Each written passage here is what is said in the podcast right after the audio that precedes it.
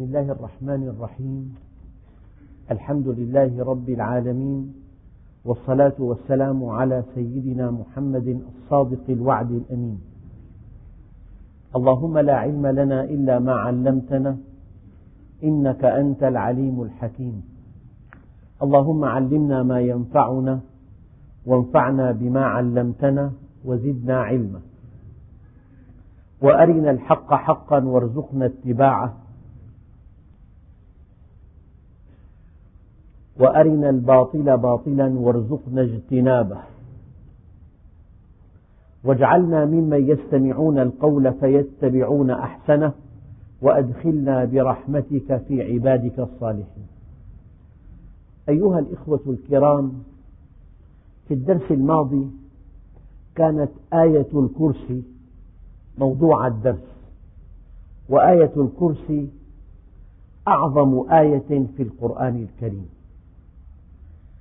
وفي قوله تعالى: يعلم ما بين أيديهم وما خلفهم، وجدت أن شرح هذه الآية كان مقتضبا في الدرس الماضي، فلا بد من وقفة متأنية عند علم الله تعالى.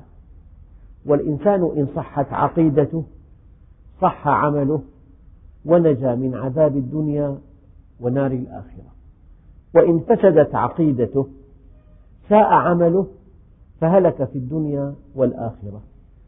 من أسباب سلامة الإنسان وسعادته في الدنيا والآخرة أن تصح عقيدته ليصح عمله. أيها الإخوة الكرام، الله عز وجل عليم حكيم. كلمة عليم لها اتجاهات كثيرة. أحد هذه الاتجاهات أن هذا الكون يدل على علم الله عز وجل، كما لو رأيت طائرة تحمل 600 راكب وتحلق على ارتفاع 50,000 قدم وتنطلق بسرعة عالية جدا تزيد عن 1000 كيلومتر، وهؤلاء الركاب متمتعون بهواء نقي وضغط مناسب وحرارة معتدلة، ويأكلون ويشربون. 600 راكب ينطلقون عبر الأطلسي بطائرة، هذه الطائرة لا يمكن أن يكون الذي اخترعها وصممها ونفذها وصنعها إنسان جاهل. حينما يصعد إنسان إلى القمر بمركبة، لا بد من أن تعتقد أن علم البشرية كلها في هذه المركبة. كيف حققنا لإنسانين مثلا جوا وضغطا وطعاما وشرابا على كوكب لا حياة فيه؟ فأول معنى من معاني العلم أنك إذا دققت في خلق الإنسان لوجدت شيئا لا يصدق. يعني من أجل أن تعرف رائحة هذا العطر لا بد من نهايات تزيد عن 20 مليون نهاية. 20 مليون نهاية عصبية شمية، وكل نهاية فيها 7 أهداب، وكل هدب مغطى بمادة لزجة. هذه المادة اللزجة تتفاعل مع الرائحة فينشأ من التفاعل شكل هندسي. هذا الشكل هو رمز هذه الرائحة. هذا الشكل ينتقل إلى الدماغ ليعرض على الذاكرة الشمية، وقد قدرها العلماء ب10,000 بند. فأي شكل في هذه الذاكرة توافق مع شكل الرائحة عرفت أنت أنه الياسمين، أو أنه الورد، أو أنه نعنع، إلى آخره. فهذا الجهاز جهاز الشم بالغ التعقيد.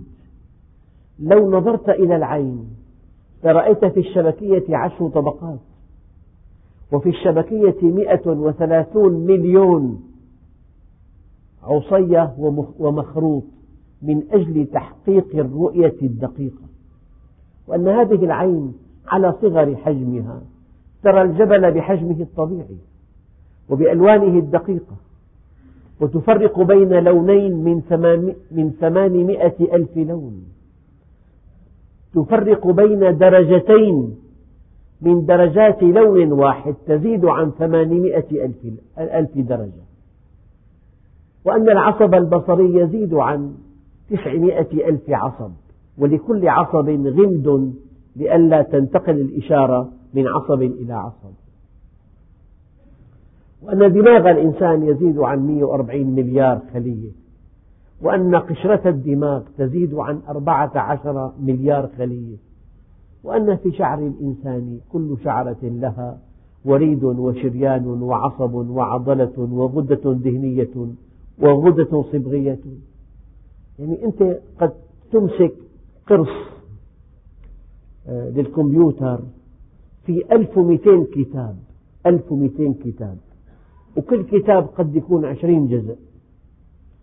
هذا الكتاب بأدق الحروف والحروف مضبوطة بالشكل، وهناك 1000 طريقة للبحث، بحث كلمة، بحث موضوع، وكلما بحثت شيئا جاءك الجواب خلال ثواني. يعني هذا الجهاز يقرأ هذه الكتب كلها حرفا حرفا في أقل من عدة ثواني ويأتيك الجواب. أيعقل أن هذا الذي صنع هذا القرص جاهل؟ لا. هذا منحا من مناحي العلم. يعني إنسان قد يذهب إلى فنلندا الحرارة 69 تحت الصفر، هذه أخفض درجة حرارة سجلت في الأرض، بلد يعيش الناس فيه، وأنت في هذا البلد قد ترتدي المعاطف والألبسة الصوفية والجوارب الصوفية والأحذية المبطنة بالفرو، وقد ترتدي القبعات وكل شيء، لكنك لن تستطيع أن تحجب عينيك، لا بد من أن تكون العين على مساس بالهواء الخارجي. الهواء 69 تحت الصفر، والماء فيها، والعين فيها ماء، إذا لا بد لهذا الماء إذا مس الهواء الخارجي أن يتجمد. من الذي أودع في ماء العين مادة مضادة للتجمد؟ إذن في علم. لماذا الأرض إذا انطلقت حول الشمس واقتربت من القطر الأصغر ترفع سرعتها لينشأ من رفع سرعتها قوة نابذة تكافئ القوة الجاذبة؟ ولماذا ترتفع السرعة ارتفاعا بطيئا، تسارع بطيء والتباطؤ بطيء؟ يعني هذا لو ذهبنا نسير في هذا الاتجاه وبحثنا في المجرات وفي المذنبات وفي الكاذارات وفي الثقوب السوداء وفي المسافات بين النجوم وفي عدد المجرات، شيء الإنسان يخر لله ساجدا. لو وصلنا إلى أجهزة الجسم، طيب هذا القلب الذي يعمل 80 عاما لا يرتاح أبدا، 80 أي عضلة أخرى، حرك يدك هكذا بعد دقيقتين تصاب بحالة اسمها الإعياء، لا تستطيع المتابعة. أجري بعض التمارين الرياضية، اضغاط 5 10 15 رياضي 20 متمرس 30 بعدين ما توقف. طيب هذا القلب 80 سنة لا يكل ولا يمل ولا يقف إلا وقفة واحدة عند نهاية الحياة. من صمم هذا القلب؟ من صمم هذه العضلة التي لا تتعب؟ من صمم هذه الأوعية الدموية التي هي كالقلب تماما مرنة؟ أنا سمعت أنه الشريان التاجي بيتحمل ضغط 20 بار، البار الكيلو على السنتي، يعني بيتحمل أثناء وضع بالون في الشريان كي تضغط حوافه الكلسية، أو بيتحمل ضغط 20 بار. طيب ما هذه المرونة بالشريان؟ والشريان القلب حينما ينبض القلب يتمدد الشريان، ولأنه مرن يعود كما كان، صار قلب ثاني. فكل أوعية الجسم قلوب. هل وراء هذا الجسم الإنساني علم؟ طبعا. يعني الحديث طويل ولا تنتهي دروس ودروس وأشهر وسنوات في الحديث عن خلق الإنسان وعن خلق الأكوان. لا أريد أنا أن أستقصي، أريد أن أضرب أمثلة فقط. معقول غدة صغيرة لا تزيد عن سلامية الإصبع إلى جوار قلب، هذه الغدة أخطر غدة في الإنسان، أيعقل أن تكون كلية حربية تدخلها الكريات البيضاء التي معها سلاح فتاك وهي جاهلة كي تتلقى دروسا في معرفة العناصر الصديقة من العدوة؟ تتلقى خلال سنتين دروس دقيقة جدا، وبعدها تتخرج خلايا بيضاء تائية مثقفة تتولى تعليم الأجيال من بعدها. الحديث عن الغدد، عن القلب، عن الأوعية، عن الرئتين، عن الكليتين، في طريق بالكليتين 100 كيلومتر، عن البنكرياس، عن الكبد، عن 5000 وظيفة في الكبد. الطحال مقبرة للكريات البيضاء ومعمل دم احتياط ومكان تحليل الطحال. الغدة الدرقية مكان الاستقلاب. الغدة النخامية لا يزيد حجمها عن وزنها عن نصف غرام. نصف غرام. ملكة الغدد الصماء، تفرز 12 هرمون، كل هرمون تبنى عليه حياة الإنسان: هرمون النمو، هرمون توازن السوائل. لو اختل هذا الهرمون لأمضى الإنسان كل وقته إلى جانب الصنبور ودورة المياه، لشرب أكثر من 20 تنكة ماء. في هرمون ضبط السوائل بالجسم. أنا أريد كلمة واحدة: الذي خلق الإنسان عالم عليم. العلم المطلق. انظر إلى مركبة صنعت في عام 1900 في الآن بالمتاحف، عجلاتها ليس فيها هواء، صماء، ليس فيها أجهزة امتصاص صدمات، ليس فيها علبة سرعة، الإضاءة فانوس يشعل بالليل بالكبريت والزيت. سيارة بدائية جدا. انظر إلى سيارة صنعت في عام 2000 من أرقى الماركات. كم هو البون شاسع بين مركبة صنعت عام 1900 وبين مركبة صنعت عام 2000. إنها خبرة الإنسان التي تتنامى. فالإنسان خبرته حادثة، تنمو بالخطأ والصواب. تنمو. هل طرأ على الإنسان تطوير؟ في إنسان موديل 2000. هل طرأ على الإنسان منذ أن خلقه الله تعديل؟ معنى ذلك أن خبرة الله قديمة. فهذا جانب من جوانب علم الله عز وجل. هذا الكون بمجراته، بسماواته، بأرضه، بأسماكه، بأطياره، بحيواناته، بنباتاته، بخلق الإنسان، بأجهزته، بأعضائه، بحواسه، ينطق بعلم الله. يعني أنت لو اقتنيت جهاز بالغ التعقيد ثم رأيت الذي اخترعه تقف أمامه بإجلال لا حدود له، لأنك تعلم أنه عالم كبير وعبقري فذ. فكلما دققت في آيات الله في خلقه وفي مخلوقاته لعرفت أن الله عليم. هذا جانب. الجانب الآخر: الله عز وجل عليم بحاجاتنا. كل حاجات الإنسان وفرها لنا على سطح الأرض. أولا خلق لنا حاجة إلى الهواء، وخلق الهواء وجعل الهواء متوازن، أكسجين وهيدروجين والنسب متوازنة.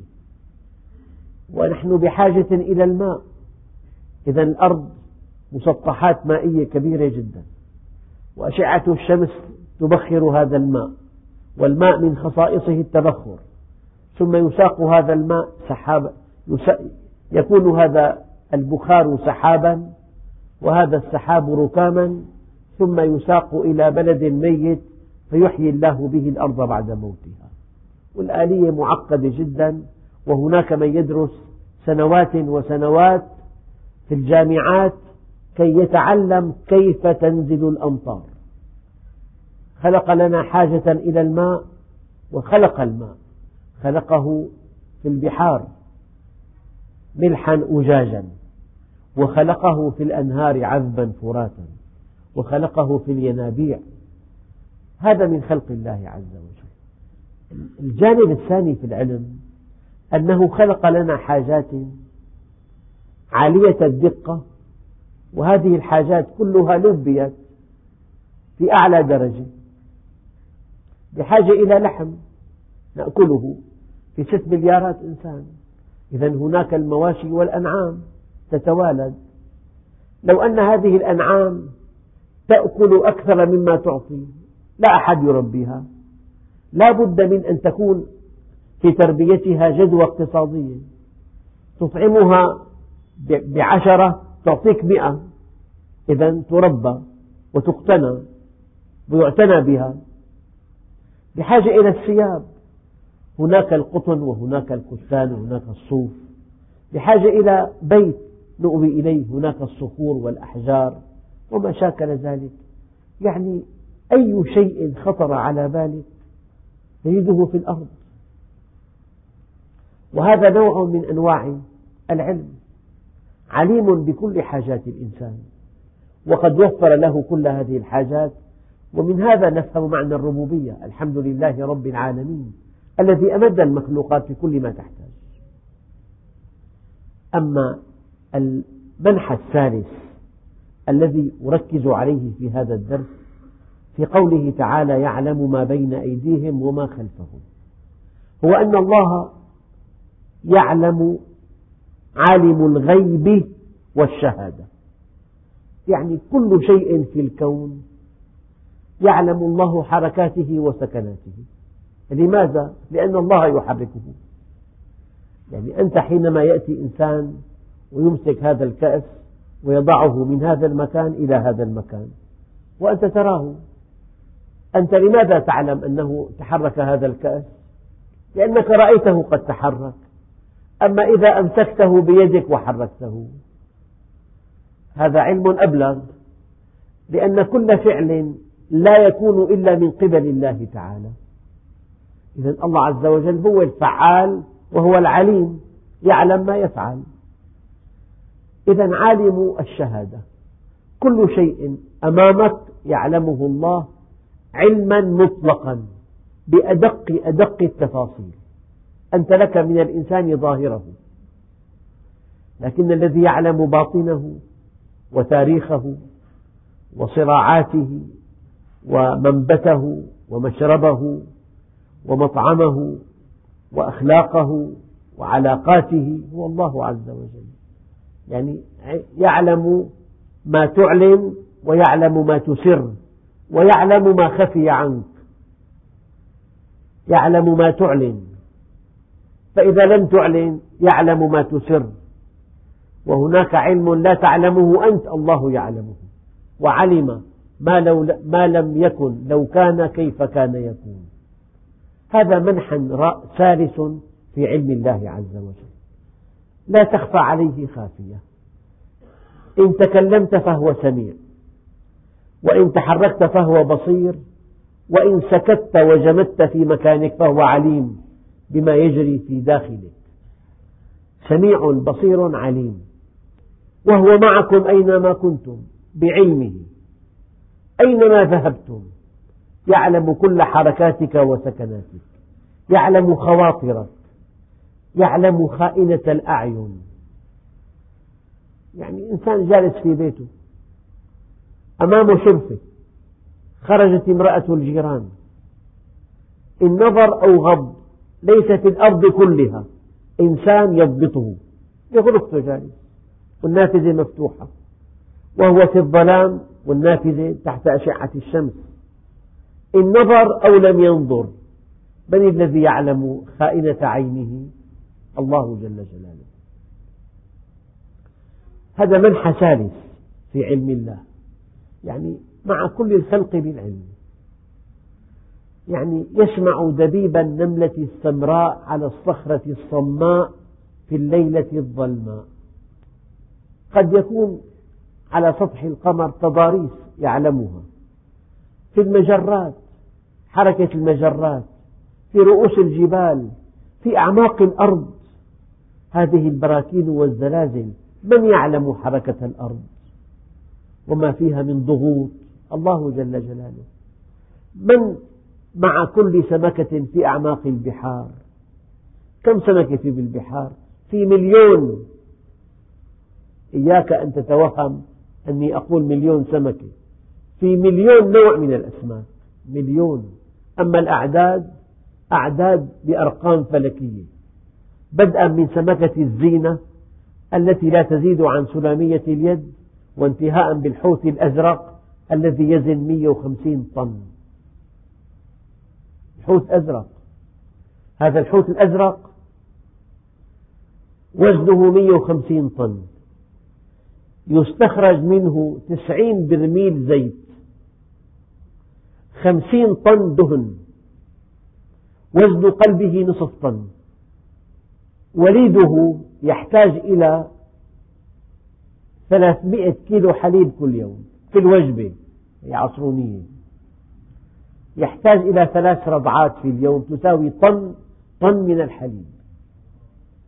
بدءا من سمكة لا تزيد عن سلامية اليد، قد تكون شفافة من الأسماك زينة، وانتهاء بالحوت الأزرق.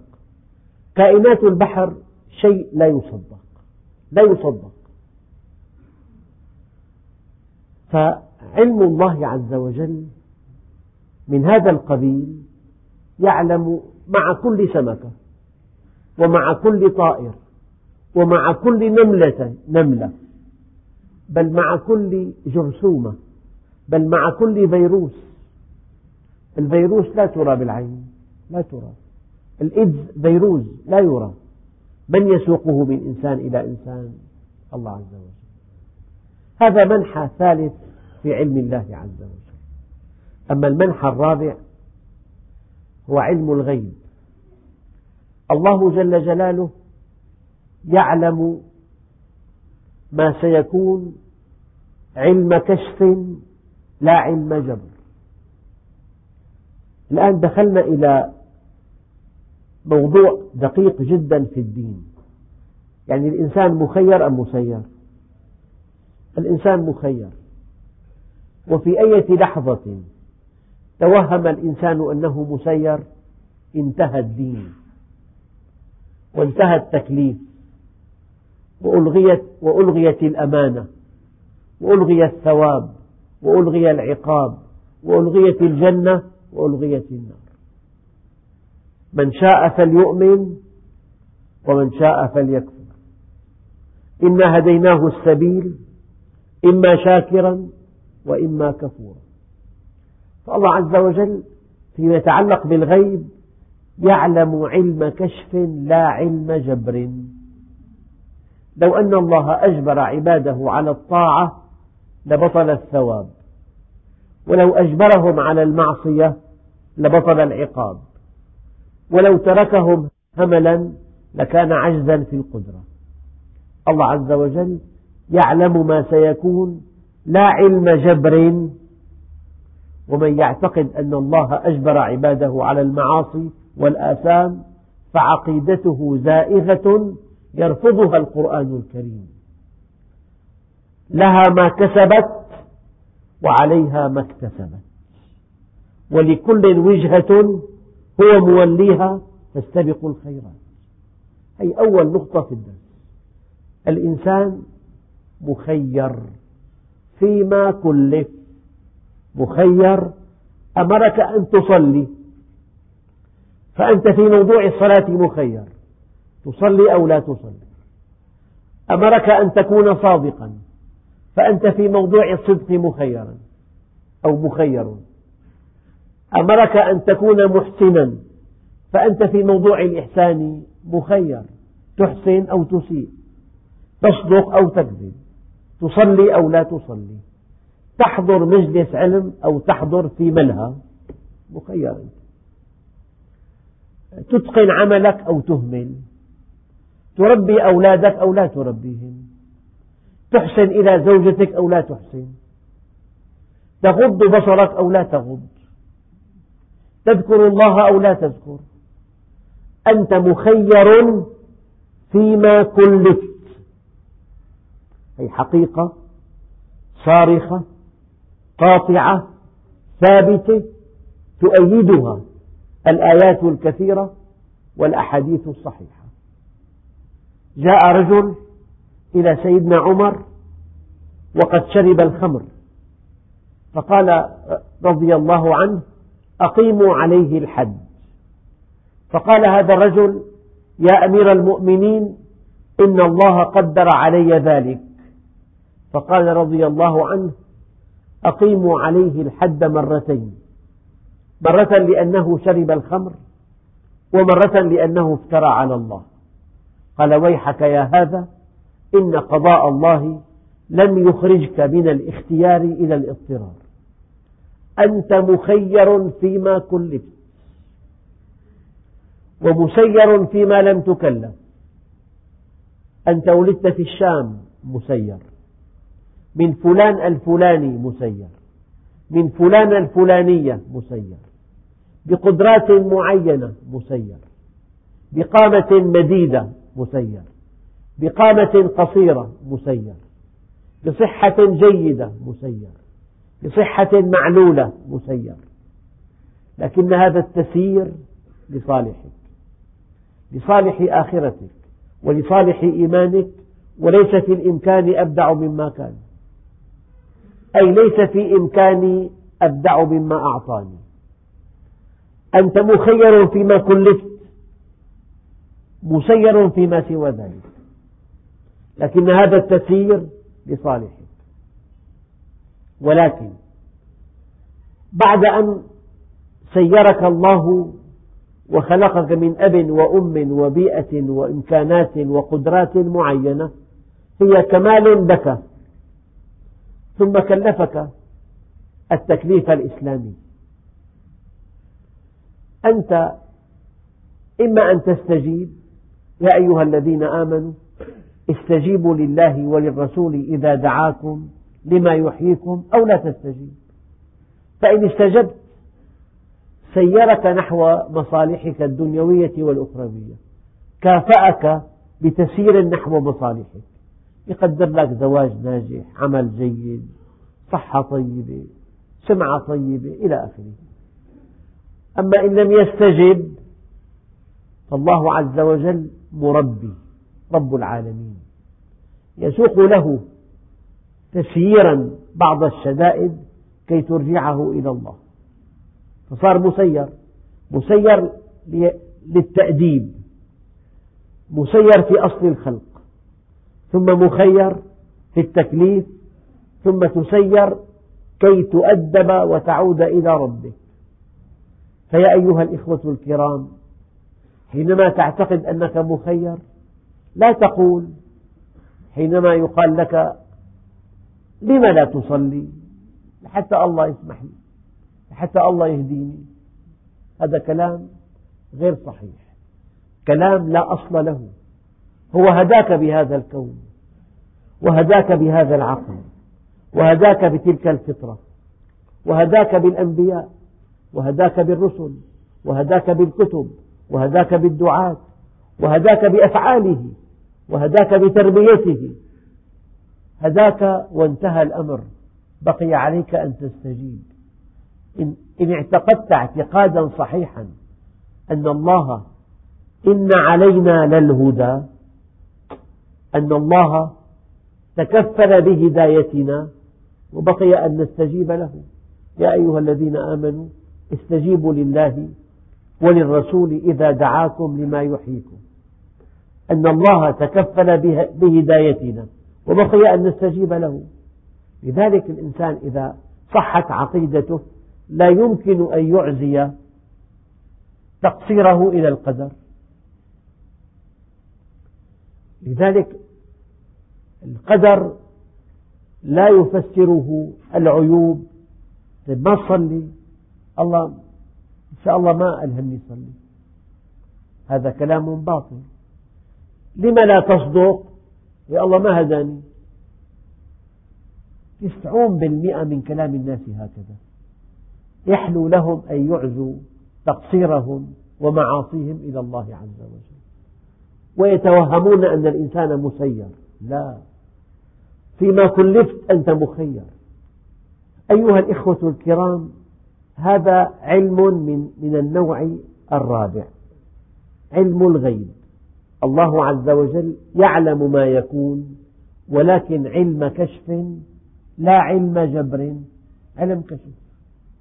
يعني لو أن مدرسا له باع طويل في التدريس وله خدمات تزيد عن 50 عاما ومتمرس بهذه الحرفة، وعلم صفا وقال قبل الامتحان بشهر هذا الطالب لا ينجح، وهذا الطالب ربما كان الأول على الصف، وهذا الطالب يأخذ علامة تامة في الرياضيات، وهذا الطالب يأخذ علامة تامة في التاريخ مثلا. فلما طبعا امتحان شهادة ما له علاقة بالامتحان، هو لا وضع أسئلة ولا تصحيح ولا شيء، فإذا جاءت النتائج وفق ما توقع هذا المدرس، يعني كثير على هذا المدرس الخبير المتمرس أن يعرف النتائج مسبقا، لا عن طريق الإجبار بل عن طريق الكشف. يعني أصحاب الصنعات إذا وضعت مثلا جسر لا يحمل هذا البناء، وقال لك الخبير هذا البناء سوف يقع، فإذا وقع البناء يعني شيء طبيعي جدا، علم بالقوانين. فلذلك الإنسان حينما يعلم أن الله يعلم علم كشف لا علم جبر يبرئ الله من الظلم.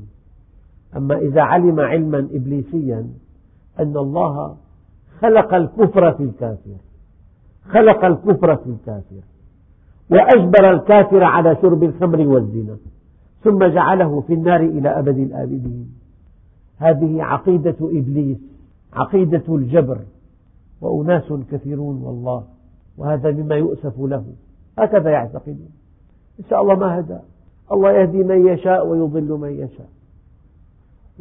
وما دامت هذه الكلمة وردت الآن، فالله عز وجل يهدي من يشاء الهداية، هذا المعنى، يهدي من يشاء الهداية.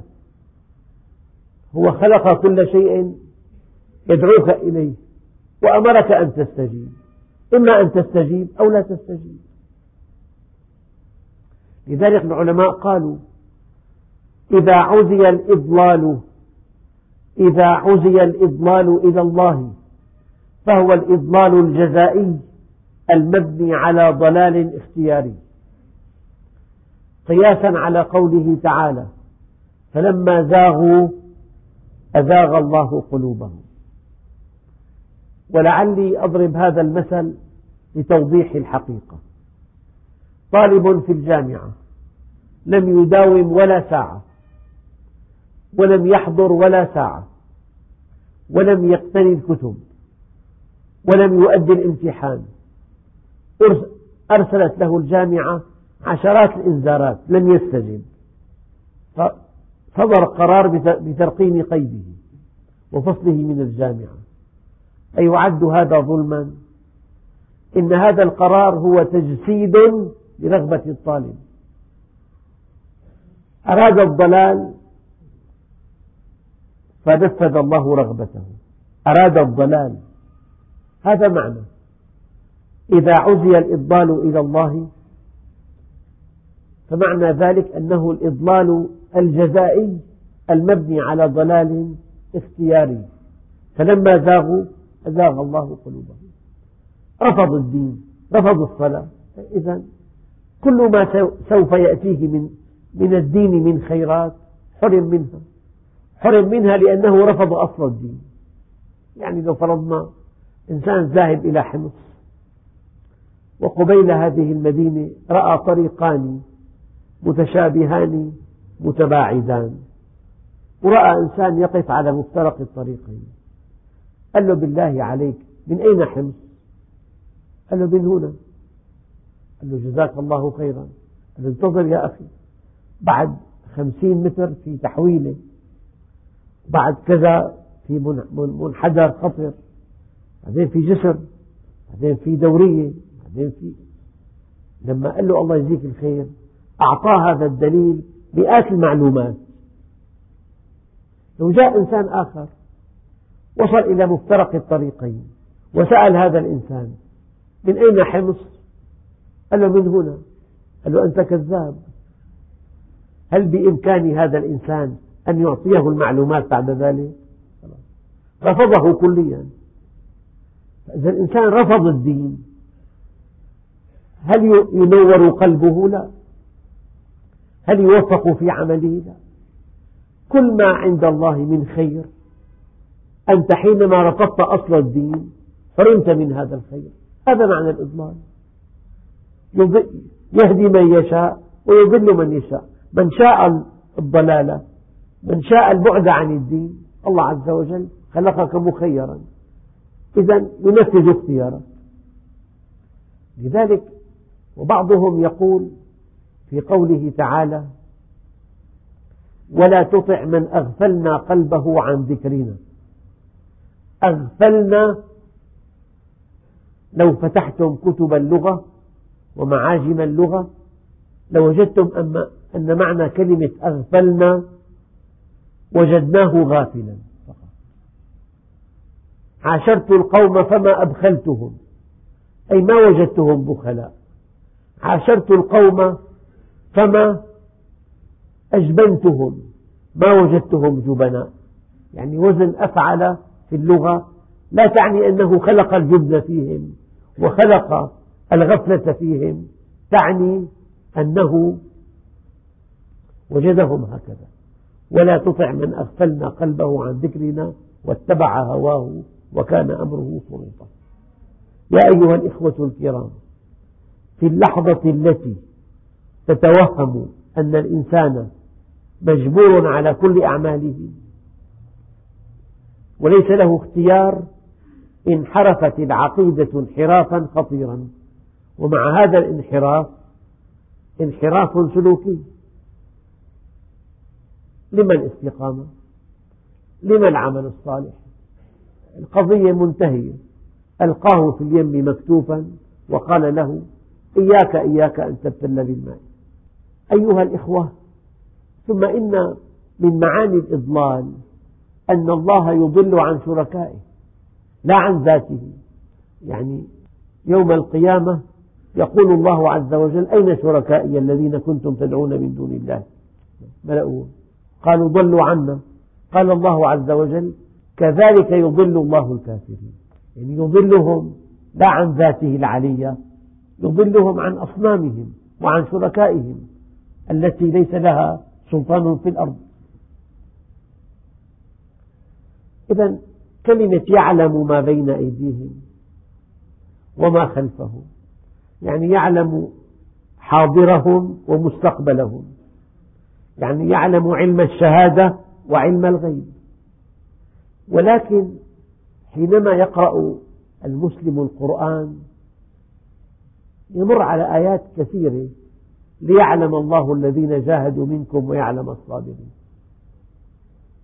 كلمة ليعلم هل تعني أنه لم يعلم من قبل؟ لا. يعني آيات كثيرة ليعلم الله من يخافه بالغيب، ليعلم الله الذين صدقوا ويعلم الكاذبين. قال علماء العقيدة حيثما وردت كلمة ليعلم في القرآن الكريم تعني العلم الحصولي. يعني تماما المدرس قال هذا الطالب سيكون الأول على صفه، هذا علم كشف، فإذا أدى امتحانا وكان الأول على صفه. هذا علم حصولي، يعني هذا علم الكشف حصل. فالعلم الأول علم كشف قبل أن يحصل، والعلم الثاني علم حصول بعد أن حصل. هكذا. أيها الإخوة الكرام، يعني أوراق كثيرة في هذا اليوم وصلتني، لعل من أهمها أن شابا متدينا يحضر مجالس العلم، متزوج وله زوجة، يعني بحسب ما قرأت، هذا الكلام متعلق بما قرأت، له زوجة تسيء إلى أمه إساءة بالغة، وأمه بدأت تغضب عليه وبدأت تتألم منه أشد الألم. أيها الإخوة، الشاب المؤمن يعطي كل ذي حق حقه، لا يسمح لزوجته أن تتجاوز حدها مع أمه، كما لا يسمح أن تظلم زوجته. سئل النبي عليه الصلاة والسلام: أي النساء أعظم حقا على الرجل؟ يعني في عالم المرأة أية امرأة أعظم حقا على الرجل؟ قال: أمه. فلما سئل: أي الرجال أعظم حقا على المرأة؟ قال: زوجها. يعني بعالم الرجال أعظم رجل في حياة المرأة زوجة، وفي عالم النساء أعظم امرأة في عالم الرجال في عالم النساء الأم. المؤمن يعطي كل ذي حق حقه. أما لو أن أمه أمرته بمعصية، أمرته أن يفعل منكرا، أمرته بالاختلاط في البيت الواحد مع نساء إخوته، أمرته أن يعصي الله، لا طاعة لمخلوق في معصية الخالق، لا طاعة لمخلوق في معصية الخالق. هذه الأم التي قالت لابنها: إما أن تكفر بمحمد وإما أن أدع الطعام حتى أموت. سيدنا سعد بن أبي وقاص قال: يا أمي، لو أن لك 100 نفس فخرجت واحدة واحدة ما كفرت بمحمد، فكلي إن شئت أو لا تأكلي. أما إذا أمرته أمه أن يعينها، أن يطعمها، أن يكسوها، أن يدفع لها فواتير الكهرباء مثلا، هذه أوامر يجب أن تنفذ إذا كنت مؤمنا بارا بوالدتك. فأنا أريد من كل أخ مؤمن يرتاد المساجد وهو محسوب على المؤمنين أن يعطي كل ذي حق حقه. للزوجة حق وللأم حق، فإذا لبى حق زوجته ونسي حق أمه يحاسب، وإذا لبى حق أمه ونسي حق زوجته يحاسب. أنا أدعو إلى التوازن، وإذا كان الزوج موفقا يعطي كل ذي حق حقه، فلا يسمح لواحدة أن تظلم الطرف الآخر.